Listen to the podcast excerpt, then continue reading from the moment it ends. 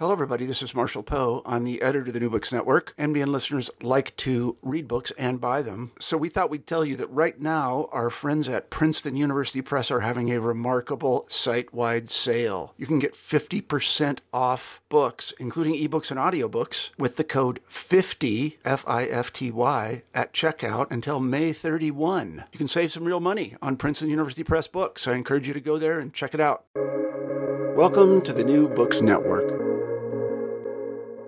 Hello, and welcome back to New Books in the American West, a channel on the New Books network of podcasts. I'm Stephen Hausmann. I'm an assistant professor of history at the University of St. Thomas, and I am your host for today's interview. And I'm very excited today to be speaking with Dr. Traci Brynne Voyles, who is an associate professor and is the chair of Women's and Gender Studies at the University of Oklahoma, and is the author of the new book, The Settler Sea California's Salton Sea and the Consequences of Colonialism, which came out with the University of Nebraska Press just a couple months ago at the end of 2021. Welcome to the show, Traci. Good to have you.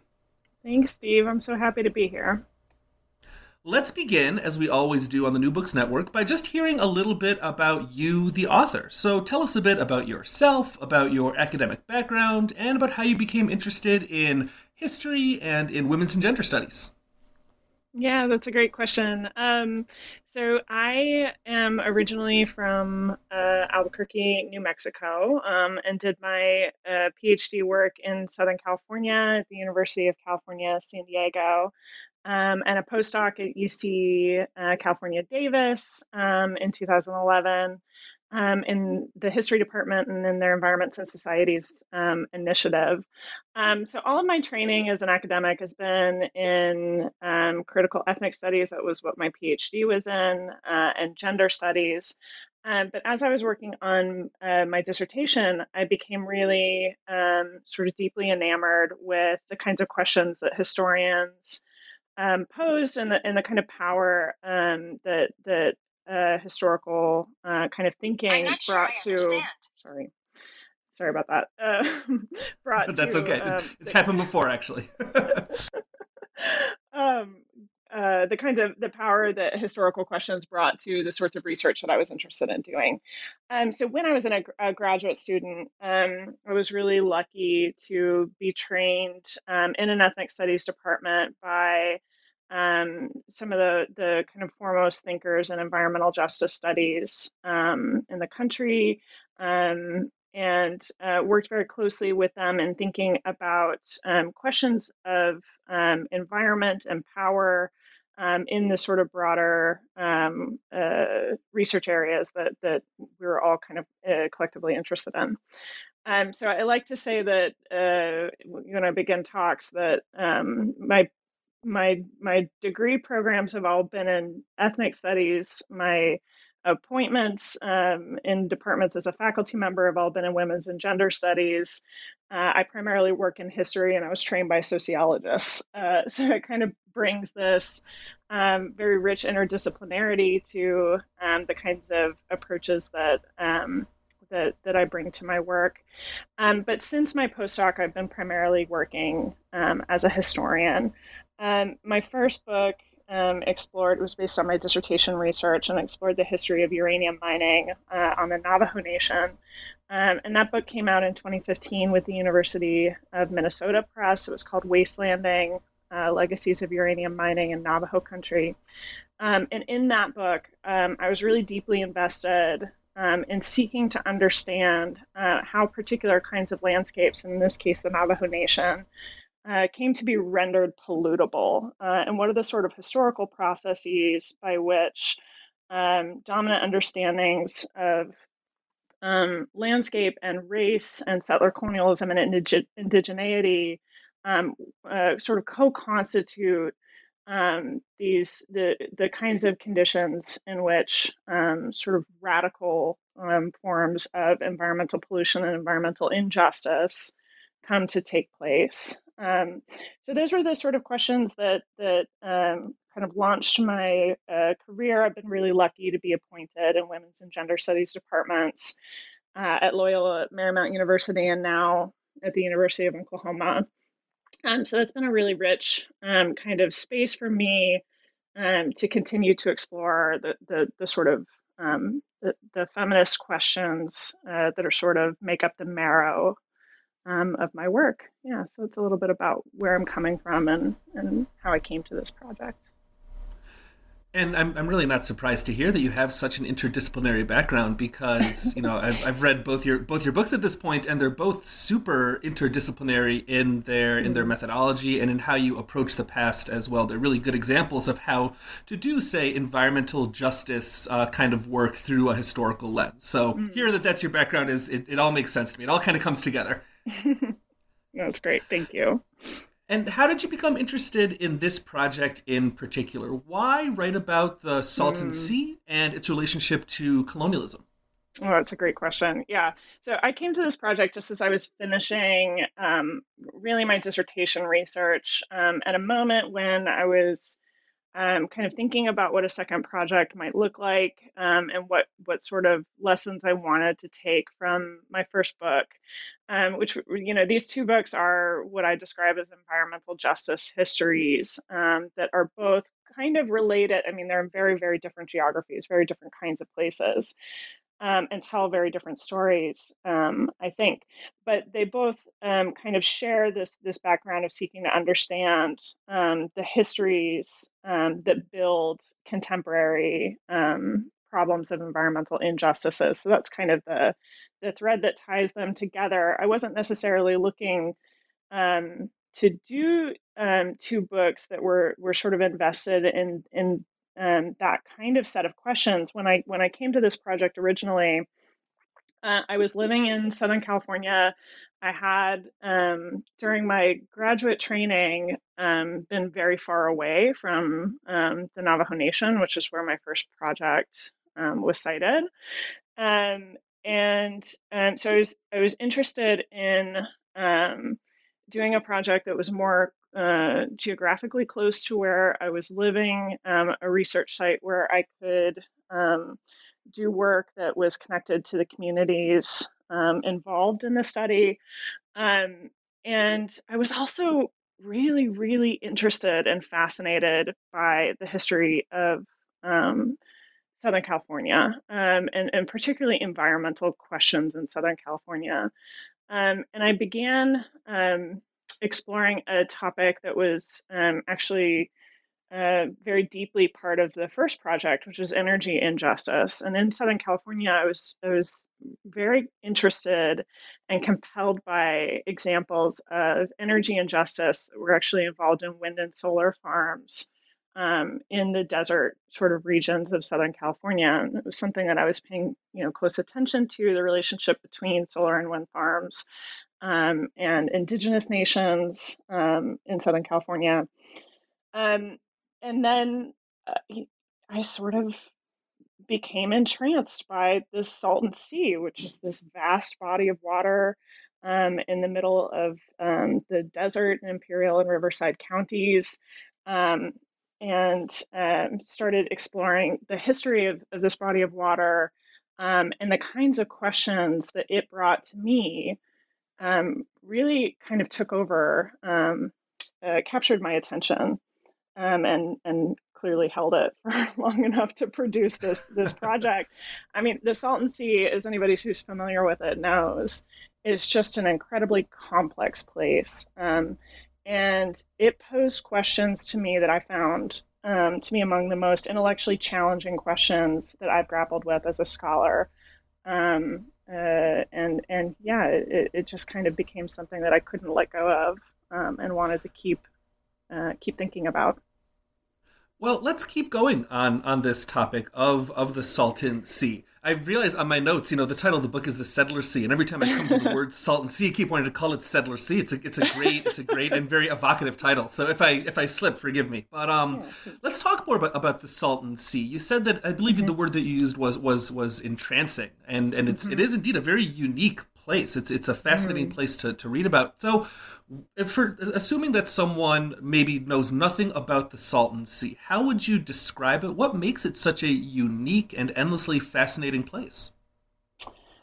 Yeah, it's it's a very difficult place to understand, um, and and a lot of um, folks have written very beautifully and evocatively um, about the Salton Sea. It's um, caused a lot of um, kind of consternation, I think, among both scholars and policymakers, as well as environmentalists, um, to seek to kind of understand what it is.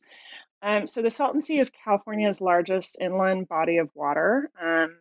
Um, it is in um, the Southern California, eh, you know, the part of Southern California that's in the, the sort of desert regions in the central part of the state, um, and in the northernmost part of the Sonoran ecoregion. So it's part of the Sonoran Desert, um, or it's, it sits in part of the Sonoran Desert.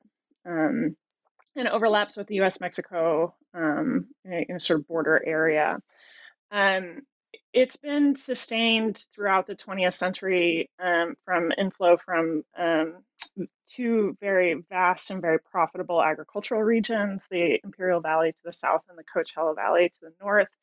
Um, and runoff from the farms in those agricultural regions has sustained the Salton Sea's water levels um, since the early part of the 20th century. Um, and the, the, the history that sort of begins there of the Salton Sea, you know, has prompted people to think about it as, you know, it it it flooded at a time when um, settlers to the region were seeking to kind of establish these agricultural regions, um, and and its flooding is associated with a lot of failures in their um, sort of irrigation networks and, and dam systems. Um, so it's often treated as an accidental body of water or a mistake. Uh, and the environmental problems that are associated with it are, are sort of tied to that idea that it's a human made um, body of water that never should have been there in the first place. Um, and its actual history really troubles um, that kind of notion.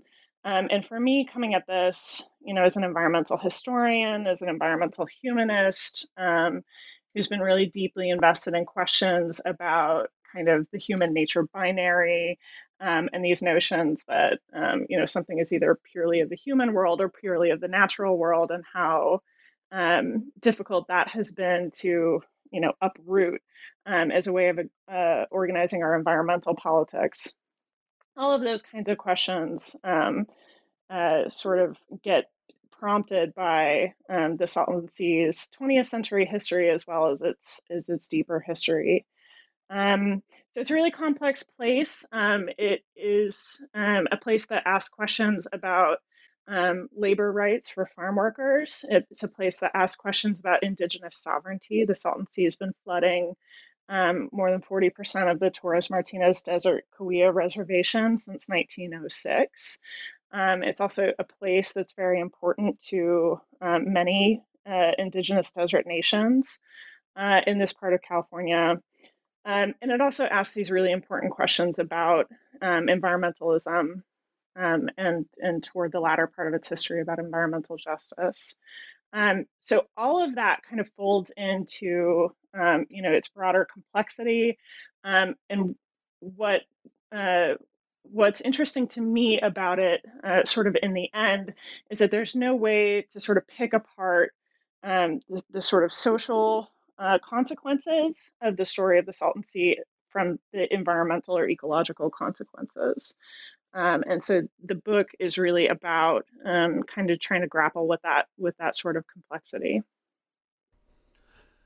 I want to ask you what might be a, a, difficult question, given that we don't have an unlimited amount of time. But mm-hmm. the the analytical concept of settler colonialism is critical mm-hmm. for how you examine the, the, the history of this place, the history of mm-hmm. the Salton Sea. So, can you give us, in as much as this is at all possible, sort of the, the, the, the few minute thumbnail version of what settler colonialism is and and mm-hmm. why it is a useful way of thinking about the, the Salton Sea? Yeah absolutely. Yeah. Um, and and hopefully i can answer in a way that that does not seem quite as complicated as, as it might appear at first blush. Um, so settler colonialism is a primary framework of this book uh, the hints in the title the settler sea. Um, and um, I'll answer the, the first part of the question before I um, sort of define settler colonialism for you. Um, the reason why I began to think um, about the the sort of settler colonial um, framing for um, how the Sea's story unfolded um, is because when I began to look at the Salton Sea um, and its history, uh, I was my attention was captured by the same kinds of questions that other environmental historians um, have asked about it, and that and that's primarily about whether or not it can be understood as human made or nature made. Um, so, environmental historians have been very, very interested in the origins of um, the Salton Sea's 20th century and 21st century um, iteration, and that is a body of water um, that was formed um, from 1905 to 1907, just after settlers had arrived in this area um, and decided to irrigate um, the farmlands, are what are now called Imperial and Coachella Valleys, from water from the Colorado River. Um, they made a lot of mistakes in how they did um, the the irrigation, the Headgate design system, and caught and and sort of precipitated this massive amount of flooding that created this this vast body of water in the desert. And that's the sort of um, narrative that has produced the idea that the Salton Sea is human made. Um, but when you look at its history, um, the Salton Sea is actually just the most recent version of hundreds and hundreds and hundreds of bodies of water that have occupied this part of the desert from Colorado uh, River flowing since time immemorial. Um, this has been a, a, really central feature of um, the desert's um, ecology and geology. Uh, it's been a really central feature of um, indigenous environmental knowledge and environmental history um, in the region. Local desert nations were very familiar with these kinds of floodings, and in fact, it, were, it, the, the flooding was among the first things that that um, indigenous peoples described to settlers um, when they first encountered one another in the 19th century. Um, and, and so those kinds of questions, you know, uh, have been important to environmental historians who have looked at, at the Salton Sea um, and kind of making these um, arguments about whether or not it's human-made or nature-made. And, and as I started to explore those those kinds of questions, what I realized is that that's not actually the most interesting part of the story. Um, the most interesting part of the story isn't whether the Salton Sea is human made or nature made. The most interesting part of the story is that throughout the 20th century, it's been very, very clearly human maintained. Uh, and that has been the most important sort of central feature shaping um, its, its environmental conditions um, and um, its impact on, on local human and non human uh, uh, lives. Um, and it hasn't just been human maintained over the course of the 20th century it's been maintained by particular kinds of humans engaged in particular kinds of economic activities. Um, and that's that's really hinged on um, settler colonial kinds of practices and um, and ecological relationships that are designed to extract profit from the land um, by engaging in these vast you know kind of region wide uh, manipulations of local water systems, um, including and especially the Colorado River. Um, it, in um, the post World War II part of its history, it's been about using chemical um, pesticides um, on crops in the Imperial and Coachella valleys um, in ways that polluted the local ecology, but also the water of the Salton Sea. How the sea's water level has been connected to irrigation levels um, in the Imperial and Coachella valleys. Um, and so for me, that kind of settler maintenance of the Salton Sea over the 20th century has really been um, the thing that has, um, you know, created a hinge point um, in the history of bodies of water in the desert.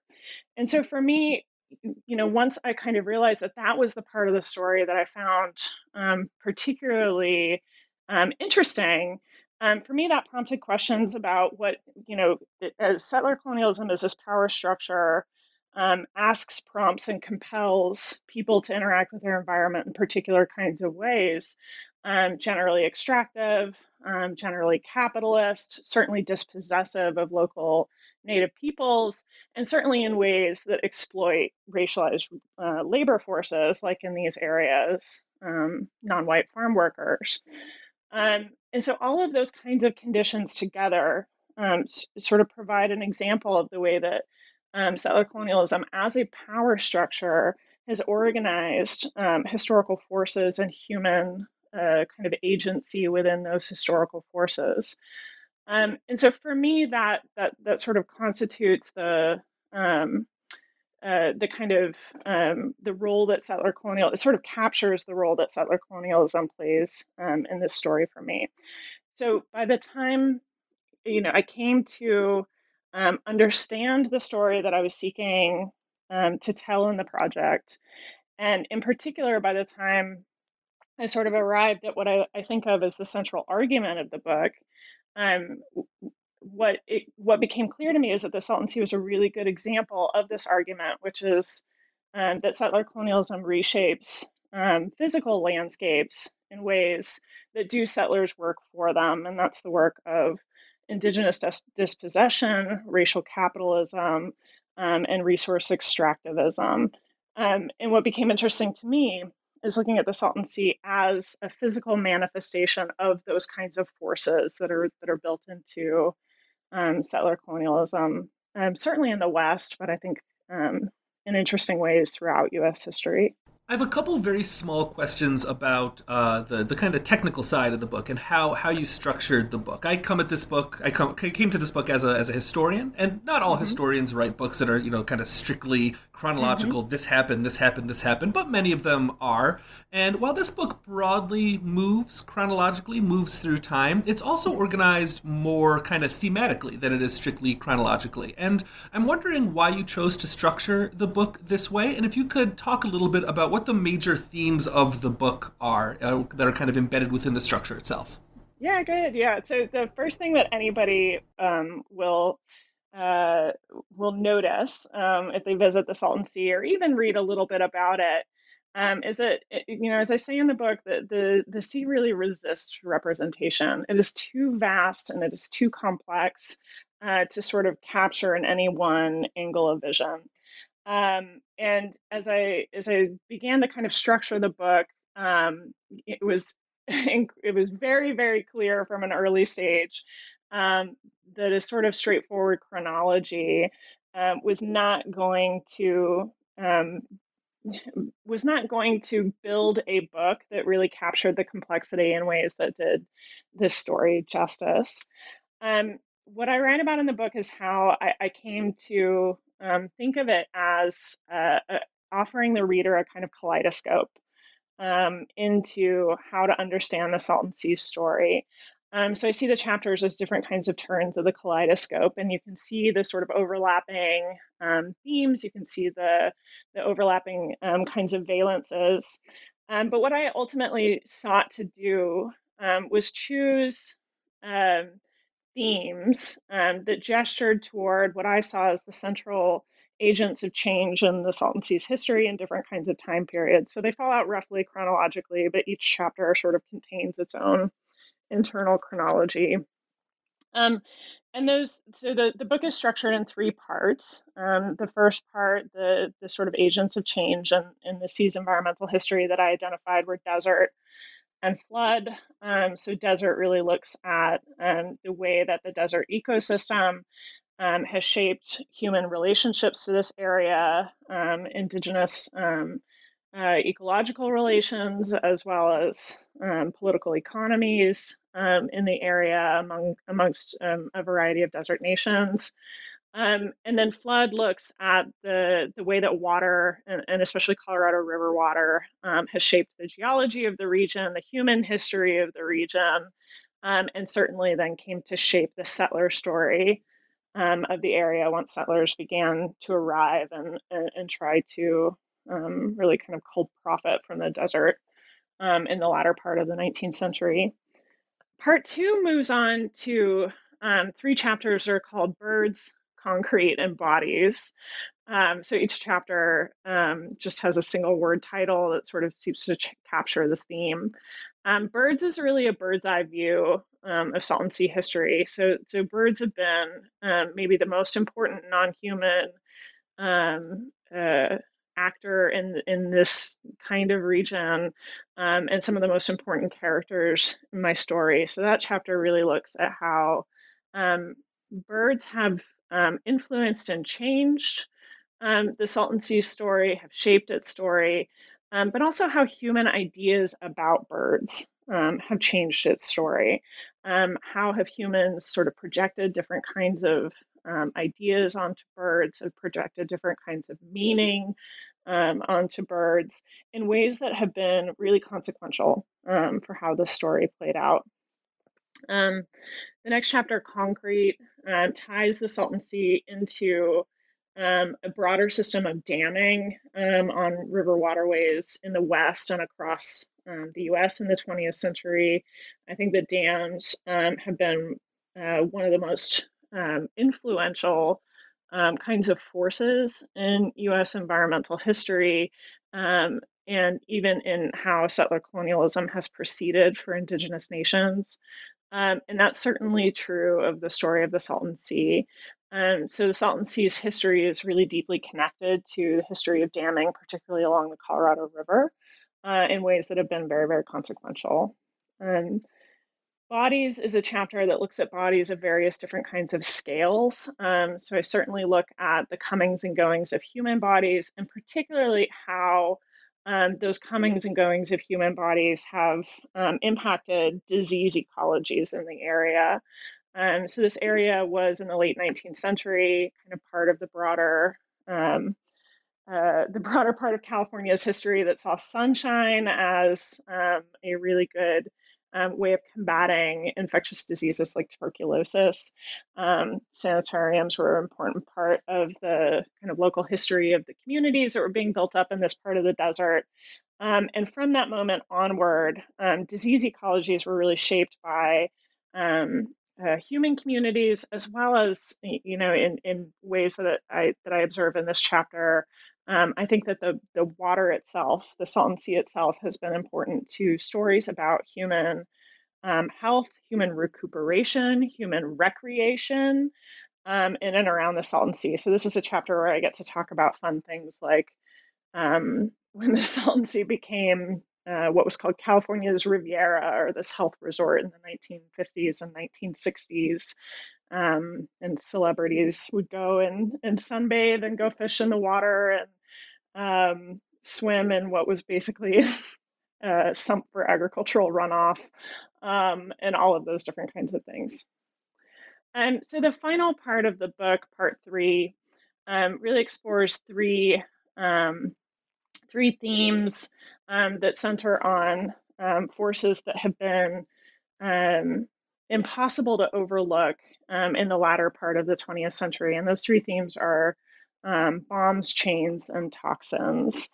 Uh, so the bombs book um, is examining the military uses of the Salton Sea. I was sort of startled to find that there were these other kinds of connections between my first book, which was about um, uh, cold the Cold War and nuclear arms and nuclear power in the Salton Sea, um, because the Salton Sea actually has this very rich and surprising history of being used as a military um, uh, military weapons development area. As it was used for target practice, um, and it actually has these very surprising connections um, to World War II um, militarization and also to um, uh, the Cold War. Um, so tracking the ways that the military has has viewed the Salton Sea, I, I describe this as a bomb's eye view um, of the sea and what that tells us about kind of human ideas um, and human meaning making about this body of water in the desert um, and what kinds of implications that has for human communities around it. Um, the seventh chapter, Chains, um, is maybe the chapter, I hesitate to say this, maybe the chapter I am most proud of. Um, I this is a chapter that came late to the book. It was something that um, arrived as part of the book because of archival evidence that I simply couldn't ignore anymore. Um, and it was about the history of um, incarceration, um, prison building, and policing in the area and its relationship to this body of water um, in the desert and the human communities that surrounded it. Um, so that's a chapter where I really get to track um, some fascinating questions about the environmental consequences of um, incarceration um, in, in, this part of California, which is has been um, a huge force of change um, and, and, a huge source of uh, uh, injustices for human communities. But I also get to look uh, in this chapter or, or the, the kind of conditions around the Salton Sea sort of prompted me um, to take very seriously um, how incarceration um, produces really vast um, and poorly understood um, environmental injustices for both incarcerated populations as well as populations of people in these sort of carceral landscapes. Um, so that's a chapter when that that I think the way that I think of it is that the book asked me to write this chapter, um, and it became something that was really transformative um, for the way that I think about what constitutes um, the subject matter of environmental history.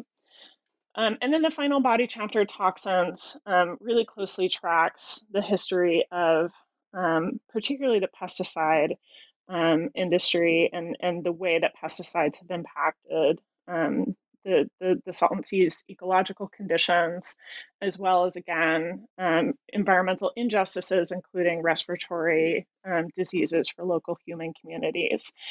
Um, so, this chapter um, really grapples with the, sort of bonanza of chemical pesticides that were released on agricultural regions across the US and the world, but particularly in the Imperial and Coachella valleys um, at the end of World War II.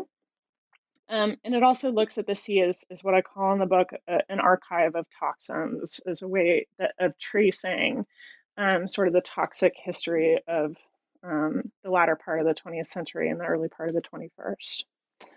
Um, so that's how I came to organize the structure of the book. Um, uh, it served um, the story, I think, really well um, to to approach it in this way rather than to walk through it um, as a straightforward chronology. And as I said, the Salton Sea doesn't lend itself to anything that, that might be described as, as straightforward. Um, so it's my hope that that readers kind of get a sense of how complex this place is by simply how complex the story is to tell.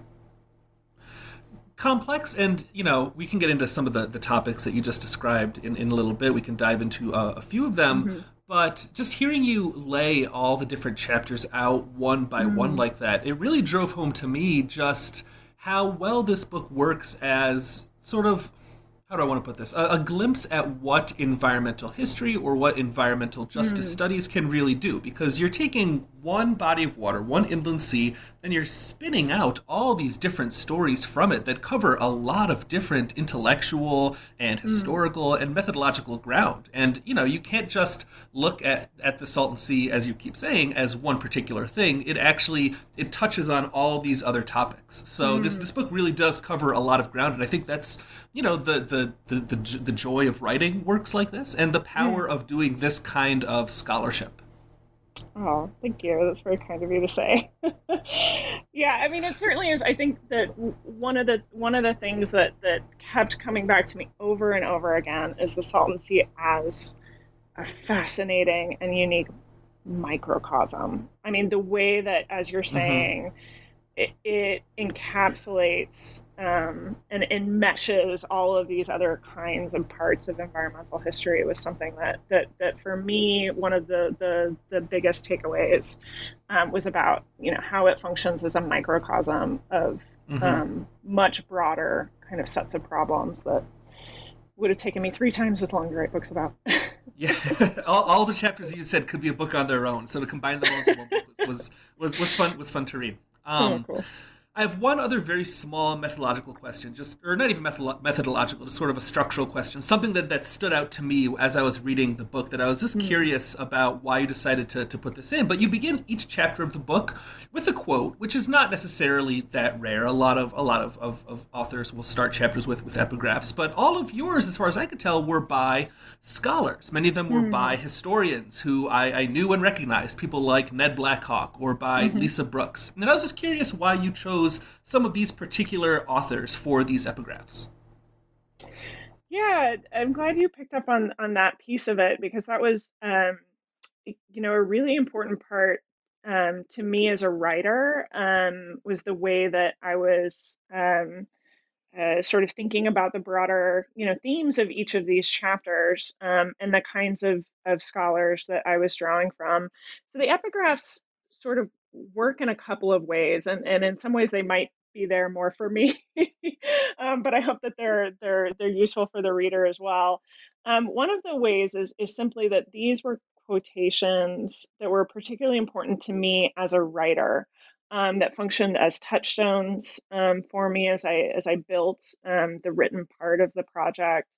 Um, the kind of themes that I would have, you know, probably on a post-it note in front of my computer um, to remind me of um, the, the the themes that I was looking for, the themes that I was tracking through the story, um, but also in many cases what the stakes of the case were.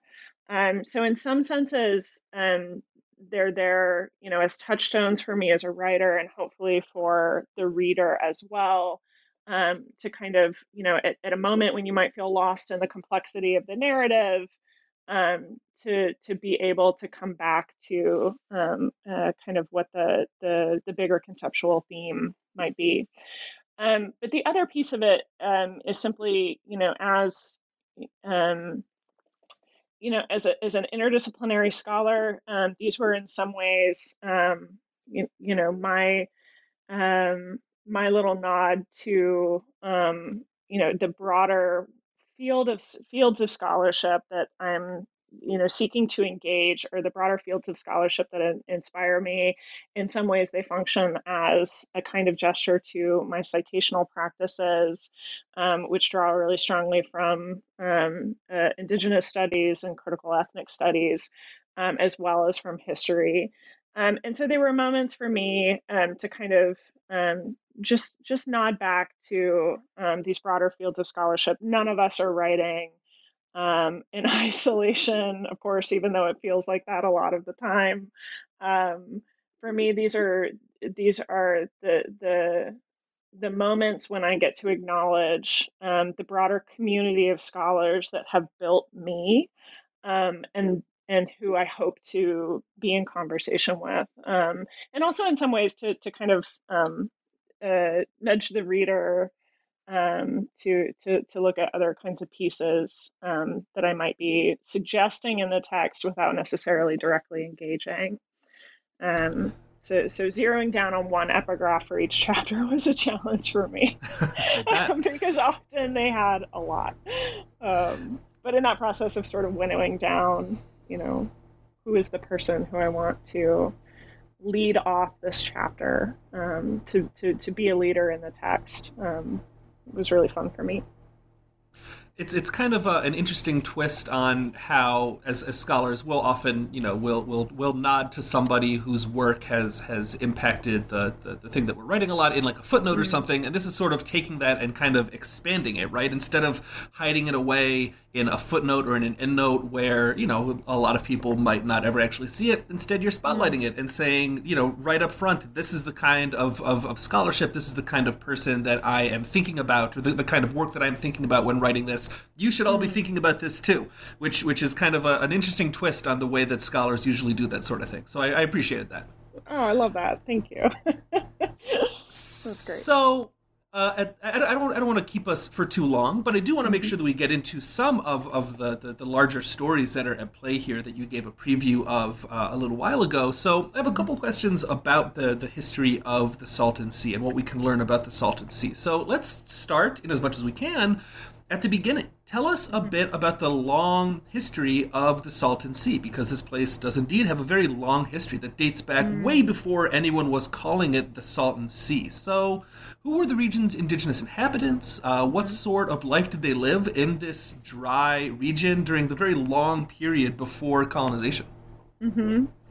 That was a good question. So, so I got to um, uh, really think about um, deep time uh, in this project in, in ways that um, sometimes surprised me and certainly um, challenged me um, and, and, got to engage with um, uh, geologists um, in ways that I had not uh, done for my first book.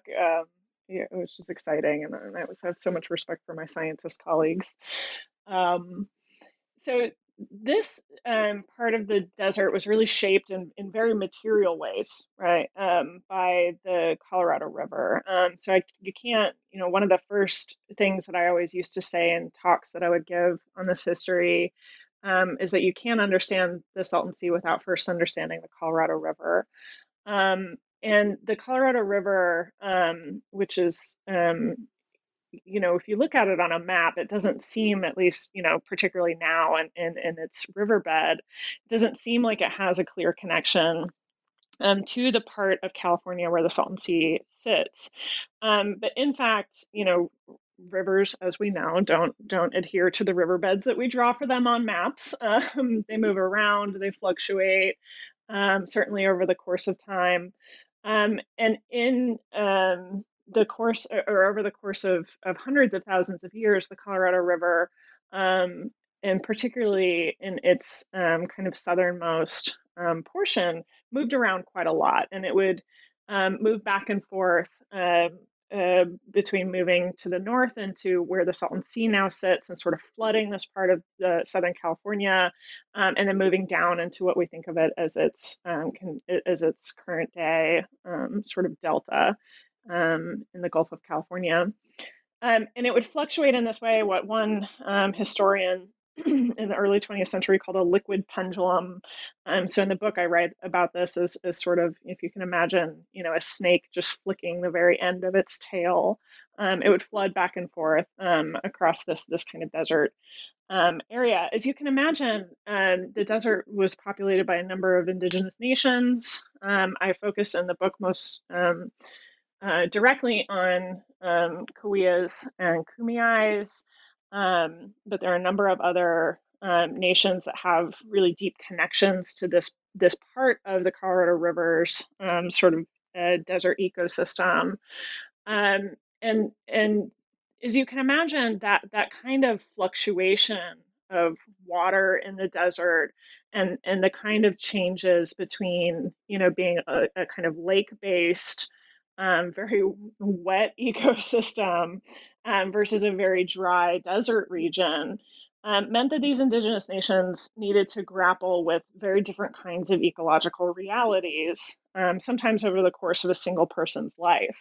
Um, so, major stands of flooding in the area um, were generally referred to as Lake Cahuilla, sort of collectively referred to these very vast bodies of water that preceded the Salton Sea as Lake Cahuilla. Um, they're much larger than the Salton Sea actually is now. And they would take up a much bigger portion of the desert area. Um, and if you've been to this area, one of the first things that you notice is that there's there's bathtub rings um, and around the the mountains and foothills where you can actually see the high water mark of ancient Lake Cahuilla. Just yet more evidence um, that when settlers arrived here, it should have been clear based on these bathtub rings as well as um, uh, the things that local indigenous peoples told them um, that the Colorado River regularly flooded um, this this part of what they were calling California. Um, and so, so indigenous nations um, have very sophisticated sort of relationships to um, lake-based ecosystems as well as desert ecosystems. So, desert cahuillas in particular um, would sort of, um, when the area flooded, they would move up into the mountains of foothills um, to uh, town sites um, up at higher elevation. And when the water evaporated, moved down into the desert floor, what's what was called by, by settlers the Salton Sink. Um, there are um, a number of town sites at the bottom of where the Salton Sea now sits. Um, and, and these parts of, of the desert have been, eh, you know, flooded and then evaporated um, uh, over and over again um, in these vast bodies of water that we refer to as Lake Cahuilla, but also in smaller inundations. So the, the desert would have um, a number of smaller sort of overflows from the Colorado River um, that just sort of maintained a, a, kind of regular fluctuation that was just sort of part of um, the environmental world um, of indigenous nations in this part of, of the desert. And in fact, once settlers started sort of observing and recording um, environmental conditions in this area in the latter part of the 19th century, um, they almost every few years they recorded that there were floods um, in the desert, and certainly those floods became more dramatic the more settlers arrived there, um, and and they began to observe how regular and how powerful these kinds of floods could be. Um, but prior to the, the, the, settler history and these, you know, thousands and thousands of years that preceded um, the relatively very short period of settler history of this region, um, these kinds of floodings um, were were very um, I wouldn't necessarily say predictable part of life um, for indigenous communities, but certainly um, a very central feature of um, environmental uh, knowledge and traditional ecological knowledge. Um, one of the characters that I focus on most closely in the early part of the book is the role of mesquite trees in indigenous peoples, and particularly Cahuillas and Kumeyaays um, uh, lives and daily sustenance. So mesquite trees are these like magic trees um, that have been really important part of the, the human history as well as the ecological history of the of the area. Um, and Cahuillas and Kumeyaays um, were were uh, were and are experts at, at maintaining and cultivating uh, and using mesquites um, and mesquite beans for pancakes and tea and candy and flour and um, you know all of these different kinds of um, of resources um, that mesquites can provide to, to human communities. And mesquites also have these these these well known to Cahuillas uh, and Kumeyaays relationships to the water. So floods would um, often uproot these stands of mesquite but they would also bring in new seeds. Um, so it was the ways in which native peoples have worked with um, flooding and water, um, where fluctuation was part of the story um, of, of, how um, daily life um, proceeded and also um, how life proceeded over the course of decades or, or even centuries. so, so that to me was very instructive. Uh, I learned a lot about, you know, we often we think of deserts as by definition waterless. Um, and that has never been true um, in this part of the desert. Um, and that was one of the most fascinating things to me ab- about its early history. And then on the, the, the flip side to all that, settlers have very much struggled to make sense of this place over the mm-hmm. last mm-hmm. 150 years or more. Can you tell us about how early California settlers conceived of the Salton Sea and how they made use of it? And indeed, why did they call mm. it the mm. Salton Sea at all? Why this particular name for this place? Mm-hmm.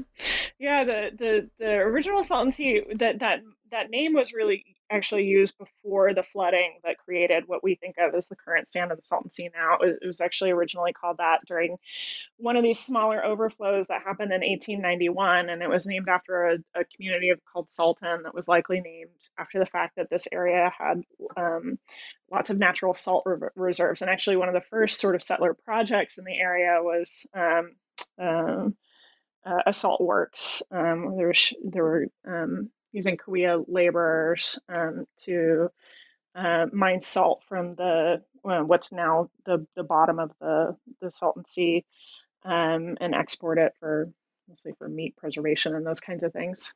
Um, and that's one of the things that was flooded by by the massive floods in, in 1905. And so so this this stand of water was renamed the Salton Sea um, by um, a geologist um, who thought that it was different enough from Lake Cahuilla, um, these bodies of water that preceded it, um, that it needed and deserved a new name. Um, and it was part of this broader, just settlers being confounded by this body of water in a place that they thought as they thought of as waterless, except for the water that they were bringing from the Colorado River.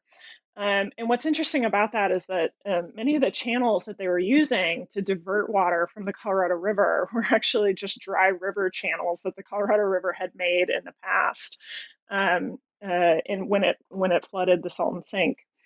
Um, and so there were all these kinds of um, natural sort of infrastructure, river made infrastructures that settlers were using.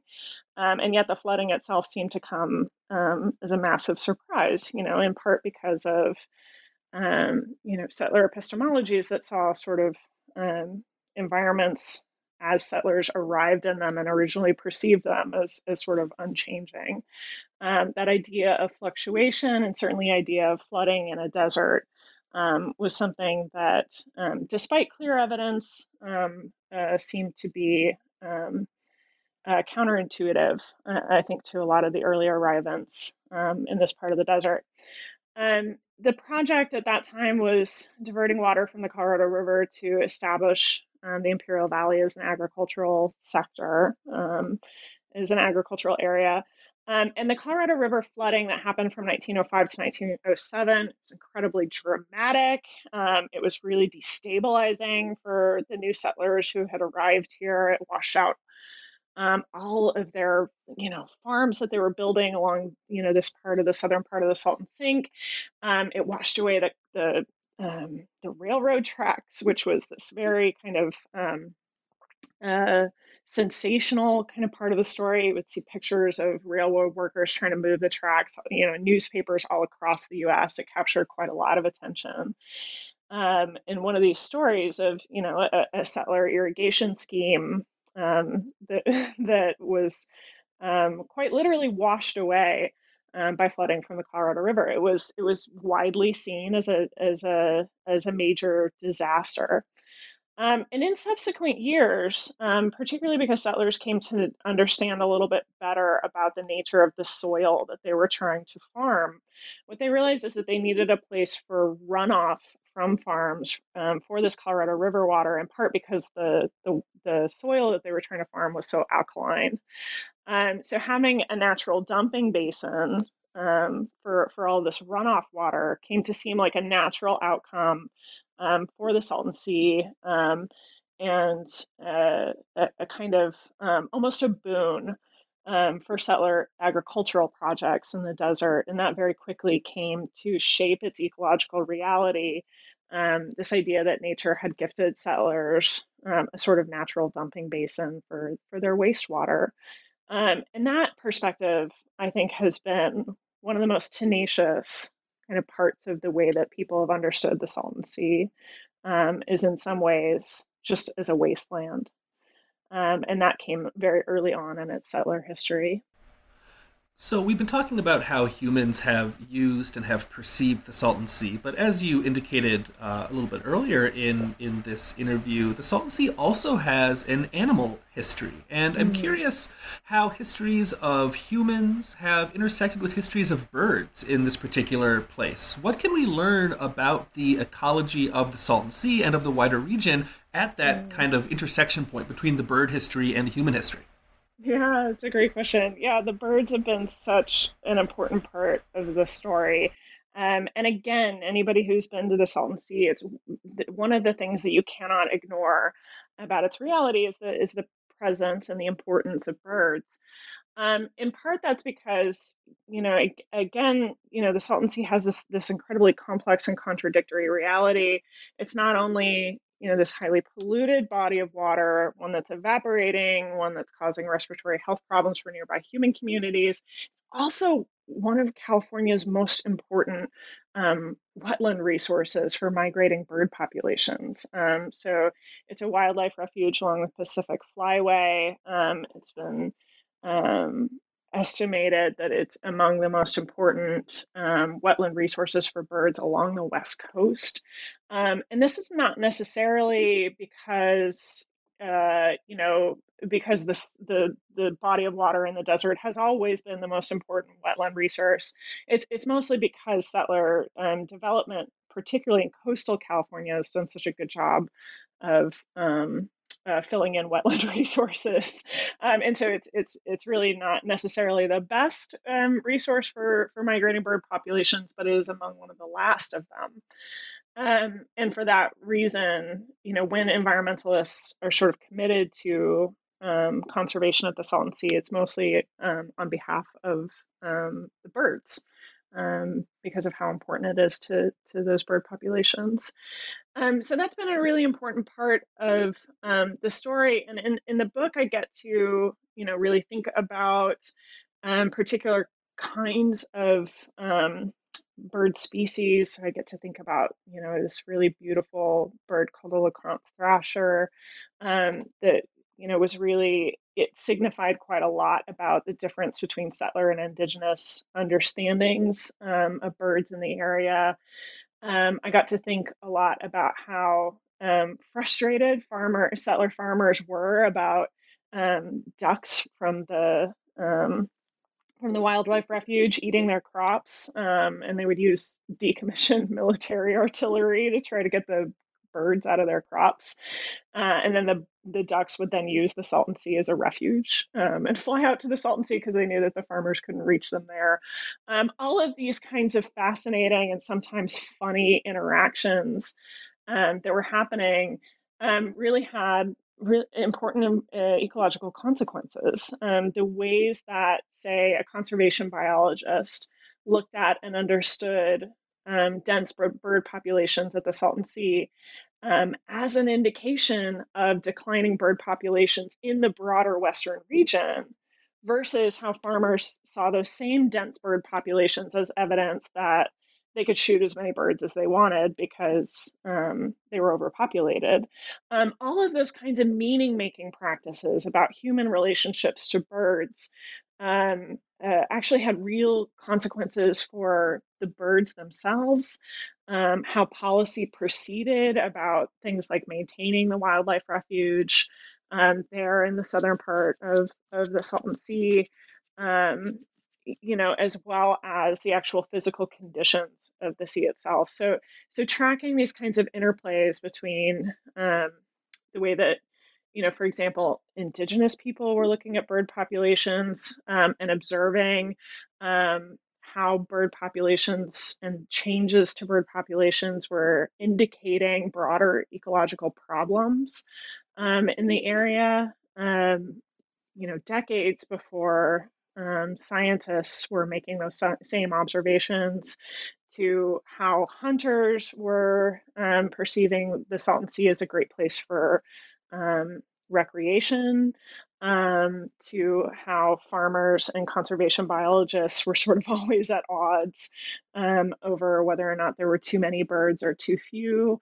You know, all of these kinds uh, of things um, were opportunities for me to um, uh, to learn a lot about how crucial those kinds of relationships are um, and how those those meaning making practices actually have very very real material consequences um, and and that was that was a really fun opportunity to to take a look at that one of the major changes that you describe really throughout the American West during the 20th century is what you call the, I'm going to probably pronounce this wrong, the concretization, the concretization of water across, uh, as I said, Southern California and across the American West in general. Mm-hmm. What do you mean by this? What was this process and what were its implications for Southern California and especially for the Salton Sea? Mm, yeah, one of the many surprising things about the story um, mm-hmm. is how connected the the the sea uh, the sea is to these dam and canal building pro- projects across the West. Um, it, you know, I was um, startled, I think, to learn how um, ubiquitous dam building has become on waterways, um, uh, you know, across the West. As I as I was looking at this particular part of the story in my first book, dams were not, you know, a central thing that I that I looked at, and to see how transformative um, dams and dam building has been for um, the environmental history of the West, um, and particularly you know, for um, the consequences of dams in terms of indigenous dispossession uh, in the West and how important that story has been um, to the relationships between indigenous nations and, and settler colonialism in the 20th century. Um, uh, it, it, just became clear that that was um, just a crucial piece um, of how the story played out. Um, so at the Salton Sea, I, I, I connect that to um, not only some of the you know biggest and and um, most powerful dams along the Colorado River, and in particular the Hoover Dam. Um, the history of that kind of dam building, the political economy of that kind of built dam building, um, was really connected to the Salton Sea um, in in ways that um, uh, I think we tend to forget. Um, and so, in fact, the, the financing for the, the Hoover Dam was justified in large part as a way of protecting the Imperial Valley from future floods from the Colorado River. Um, bringing the river under control was really seen as part of protecting uh, settler livelihoods that had very clearly um, been disturbed um, by you know what was seen as the disastrous flooding of 1905 to 1907.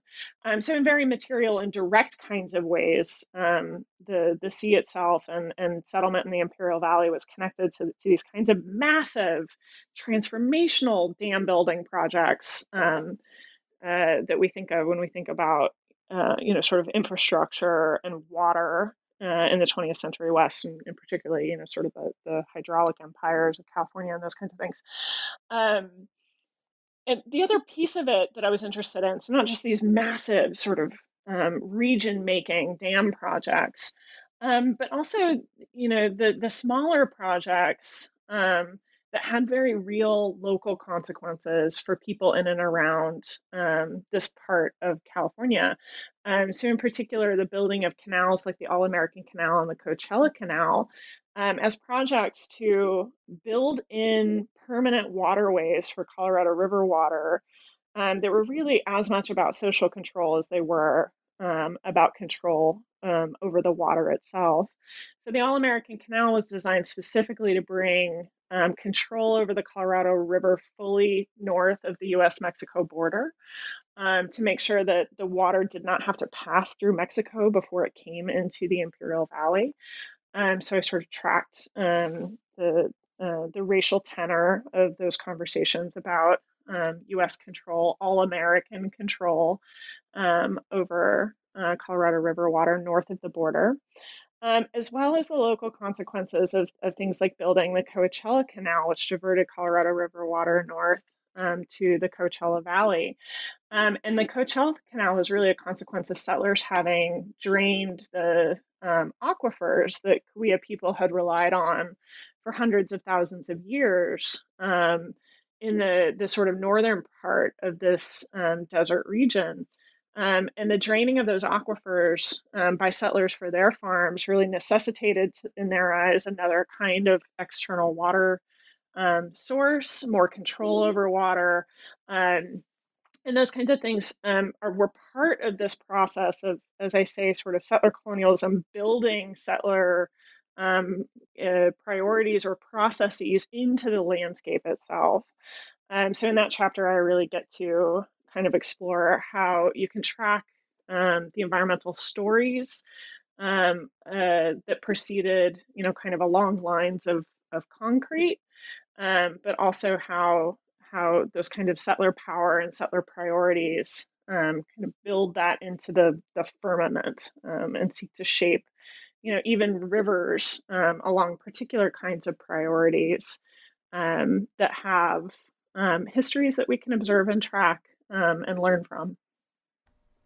This is not going to be a, a novel uh, uh, uh, thing to, to, to, to make note of, but just you know, discussing your book, having having read it, it just really drives home the fact that so much about settler colonial views on the non-human world are just so rooted in this idea of control and just mm-hmm. how much settler colonialism tries to to to wrangle these you know kind of fundamentally uncontrollable natural uh, uh, uh occurrences just the word mm-hmm. control has come up a lot in this interview and it's really just kind of underscoring that that that that fact to me yeah yeah and i think that you know a lot about this book is really about you, you know as an environmental humanist looking to environmental epistemologies of different kinds of peoples, mm-hmm. right? How mm-hmm. they observe human relate you know what are the fundamental values that people hold about their relationships to nature um, mm-hmm. uh, is there a flexibility or a fluidity or a relationality that's built into um, human nature dynamics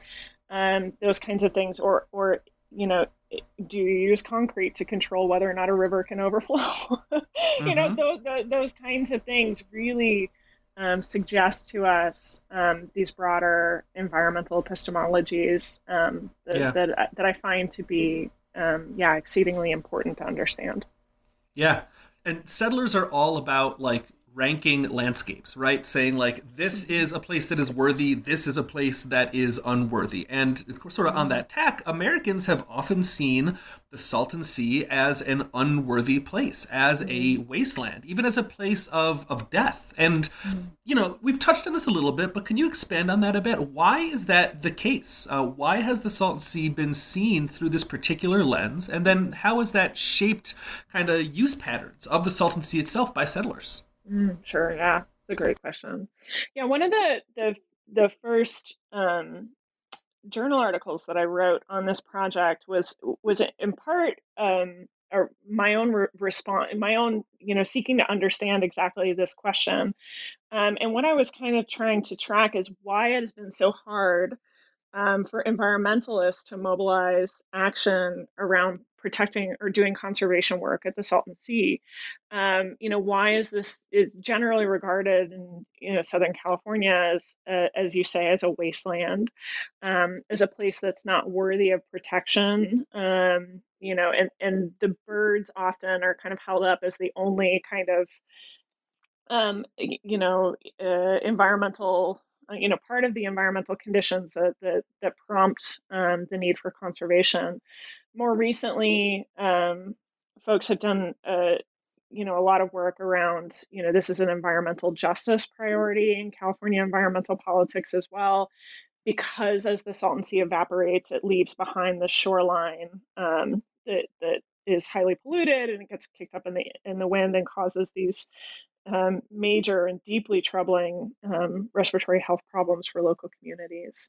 So those kinds of environmental um, conservation and you know environmental justice frameworks, um, there are a lot of you know incredibly inspired and inspiring environmentalists um, and environmental justice activists and, and, policymakers who are deeply invested in the Salton Sea. But in general, um, it has been very, very difficult to mobilize resources, you know, at the state level and certainly at the national level, um, in protection um, of the Salton Sea or, or to maintain it. Um, and that was one of the questions that first drew me to this project is, is seeking to understand what what are the places that inspire action by what we call mainstream environmentalism and, and what are places that tend to be overlooked um, in, in those kinds of um, environmental priorities. And I think that those decisions often come down to whether or not a landscape is seen um, as, you know, pure nature. Uh, and the Salton Sea story has always been, you know, play on words, polluted um, by its histories with um, irrigation technology and, and settlers and being used as an irrigation dump um, and all of these kinds of ways in ways that actually fight against its own um, uh, uh, its own needs now. Um, and so, so you know, for example, um, journalists in California are just consistently, you know, um, you know, write these sort of head scratching headlines that are like, you know, is the the Salton Sea a wildlife refuge or is it a polluted hazardscape? You know, and trying to understand, you know, whether or not it's it's pure nature and worthy of um, protection in a way that a place like Lake Tahoe might be, um, just perceived as pure nature. Um, and in some ways, it's it's funny. You know, often reservoirs um, prompt more kind of environmentalist um, action um, and angst um, than places like the Salton Sea. And in fact, when I publish um, public work around the Salton Sea, one of the first um, kinds of pushback that I often get in the comment section is is um, folks in California saying. Uh, it's not worth protecting. We shouldn't even be talking about it. Just let it evaporate. It's a wasteland. Um, and it's that kind of perspective that, that I think, again, sort of illustrates those deeper sets of values um, about what kinds of landscapes are worthy of protection and which ones aren't. Um, those are themes that I was really deeply invested in in my first book. In the first book, I tracked kind of how um, race, racism, and settler colonialism um, uh, really shape um, how we think of particular landscapes as worthy of protection or not. Uh, and I think that that really plays out in this story as well. As we begin to wrap up, I want us to look to the future a little bit and what the future might hold for the Salton Sea. So, what kinds of possible futures are there for this place? And then broadening out a little bit, how do those possible futures speak to larger ecological futures for humanity and for the planet itself? Oh, it's just a small question. It's a little little, little question, easy to answer, right? yeah. Um, so Predict the future for us, Traci, if you would. the whole the global future, yeah. Yes, please. Um, well, I, it's it's funny, um, and that's actually kind of exactly what I hope the book might do. Um, so when I think about the Salton Sea as as a microcosm, I think that it's you know it's complex set of problems what what planners would call it you know it's a wicked problem. Um, you know in these kinds of complex sets of environmental problems policy problems social problems um, all sort of intersect in this place um, in ways that are actually not unlike you know much much bigger problems like global climate change policy problems social um, problems um, environmental problems to be sure um, that you know suggest these you know the need for these massive um, sort of structural changes. Um, so in some ways, I hope that this story is kind of you know pointing out that complexity um, of those those kinds of environmental problems is, is really an opportunity for us to better understand um, human relationships to the environment, and particularly how these human power structures like settler colonialism, racism, capitalism, um, heteropatriarchy, all these other kinds of you know sets of power structures that organize social relations actually have environmental consequences as well. Um, and I think those are are important lessons to learn when we think about those those bigger problems. As far as the Salton Sea's immediate future, um, you know, at the moment it's evaporating rapidly. Um, the Torres Martinez Desert Cahuillas um, are, are sort of, tra- you know, as well as a number of um, local stakeholders um, are really sort of tracking the evaporation um, and, and seeking to mitigate a lot of the harm that that's um, going to cause for human populations as well as for birds. that's certainly true of the folks down at the, the wildlife refuge, which is actually called the Sonny Bono um, Salton Sea Wildlife Refuge, and it is named after that Sonny Bono.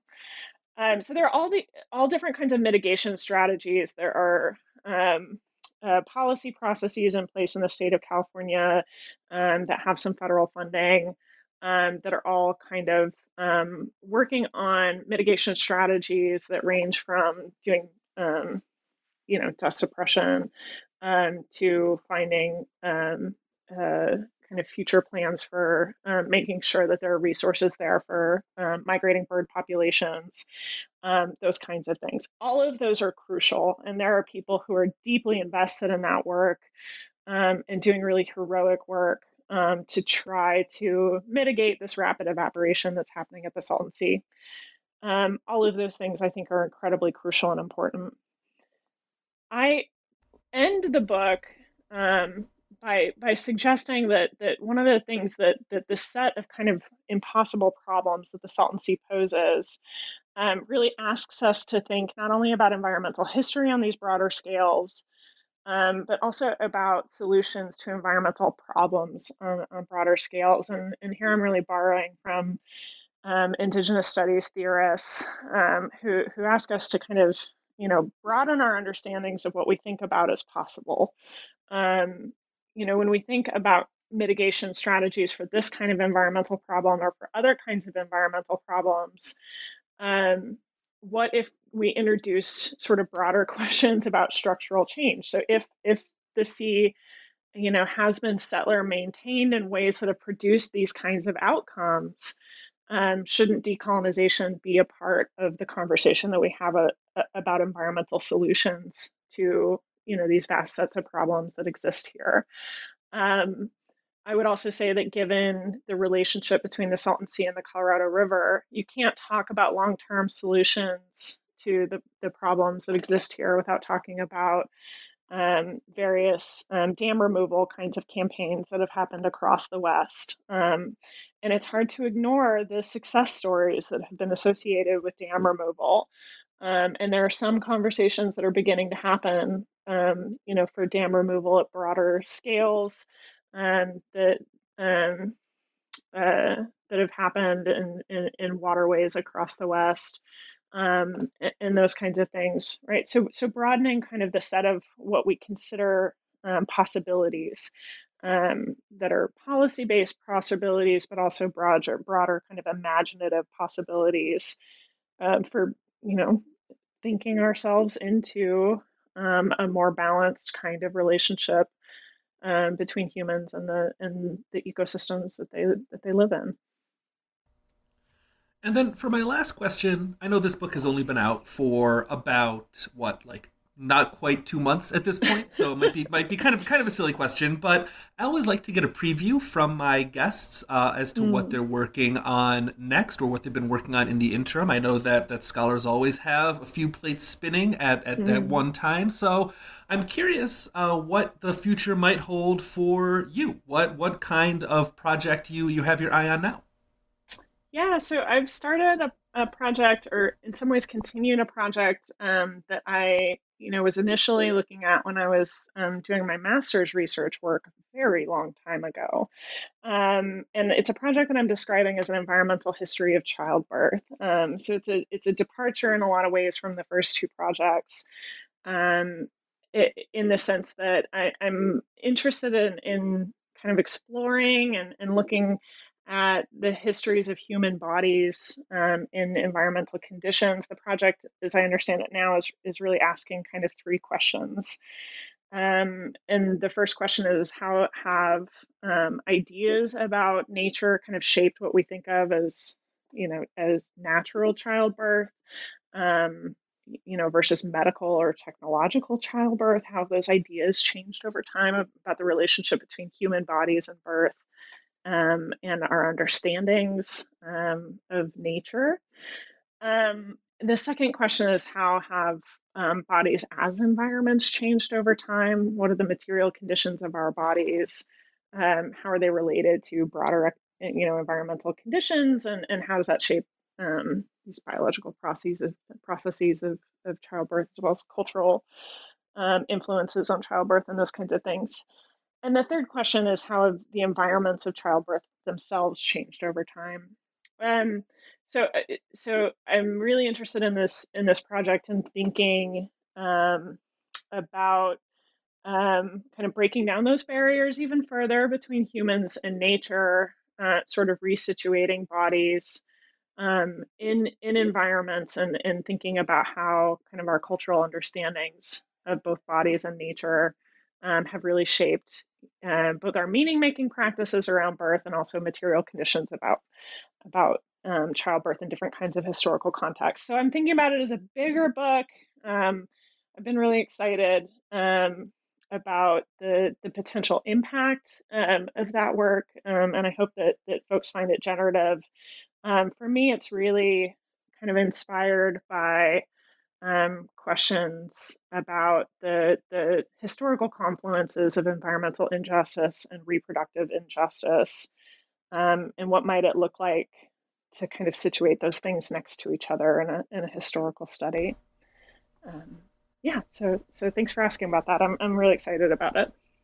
Yeah, that sounds really exciting. I love any work that that can show people that things that seem as though they do not fit into environmental history actually do have these deep environmental histories, and that sounds like a really perfect example of, of, of that kind of work. So that that sounds that sounds great. Oh, that's cool. Yeah, thanks. Dr. Traci Brynne Voyles is an associate professor and is the program chair in Women's and Gender Studies at the University of Oklahoma, and whose latest book is The Settler Sea California's Salton Sea and the Consequences of Colonialism, which came out with the University of Nebraska Press at the end of last year in 2021. Thank you so much for joining me today, Traci. It's been a lot of fun. Thank you, Steve. It's been my pleasure.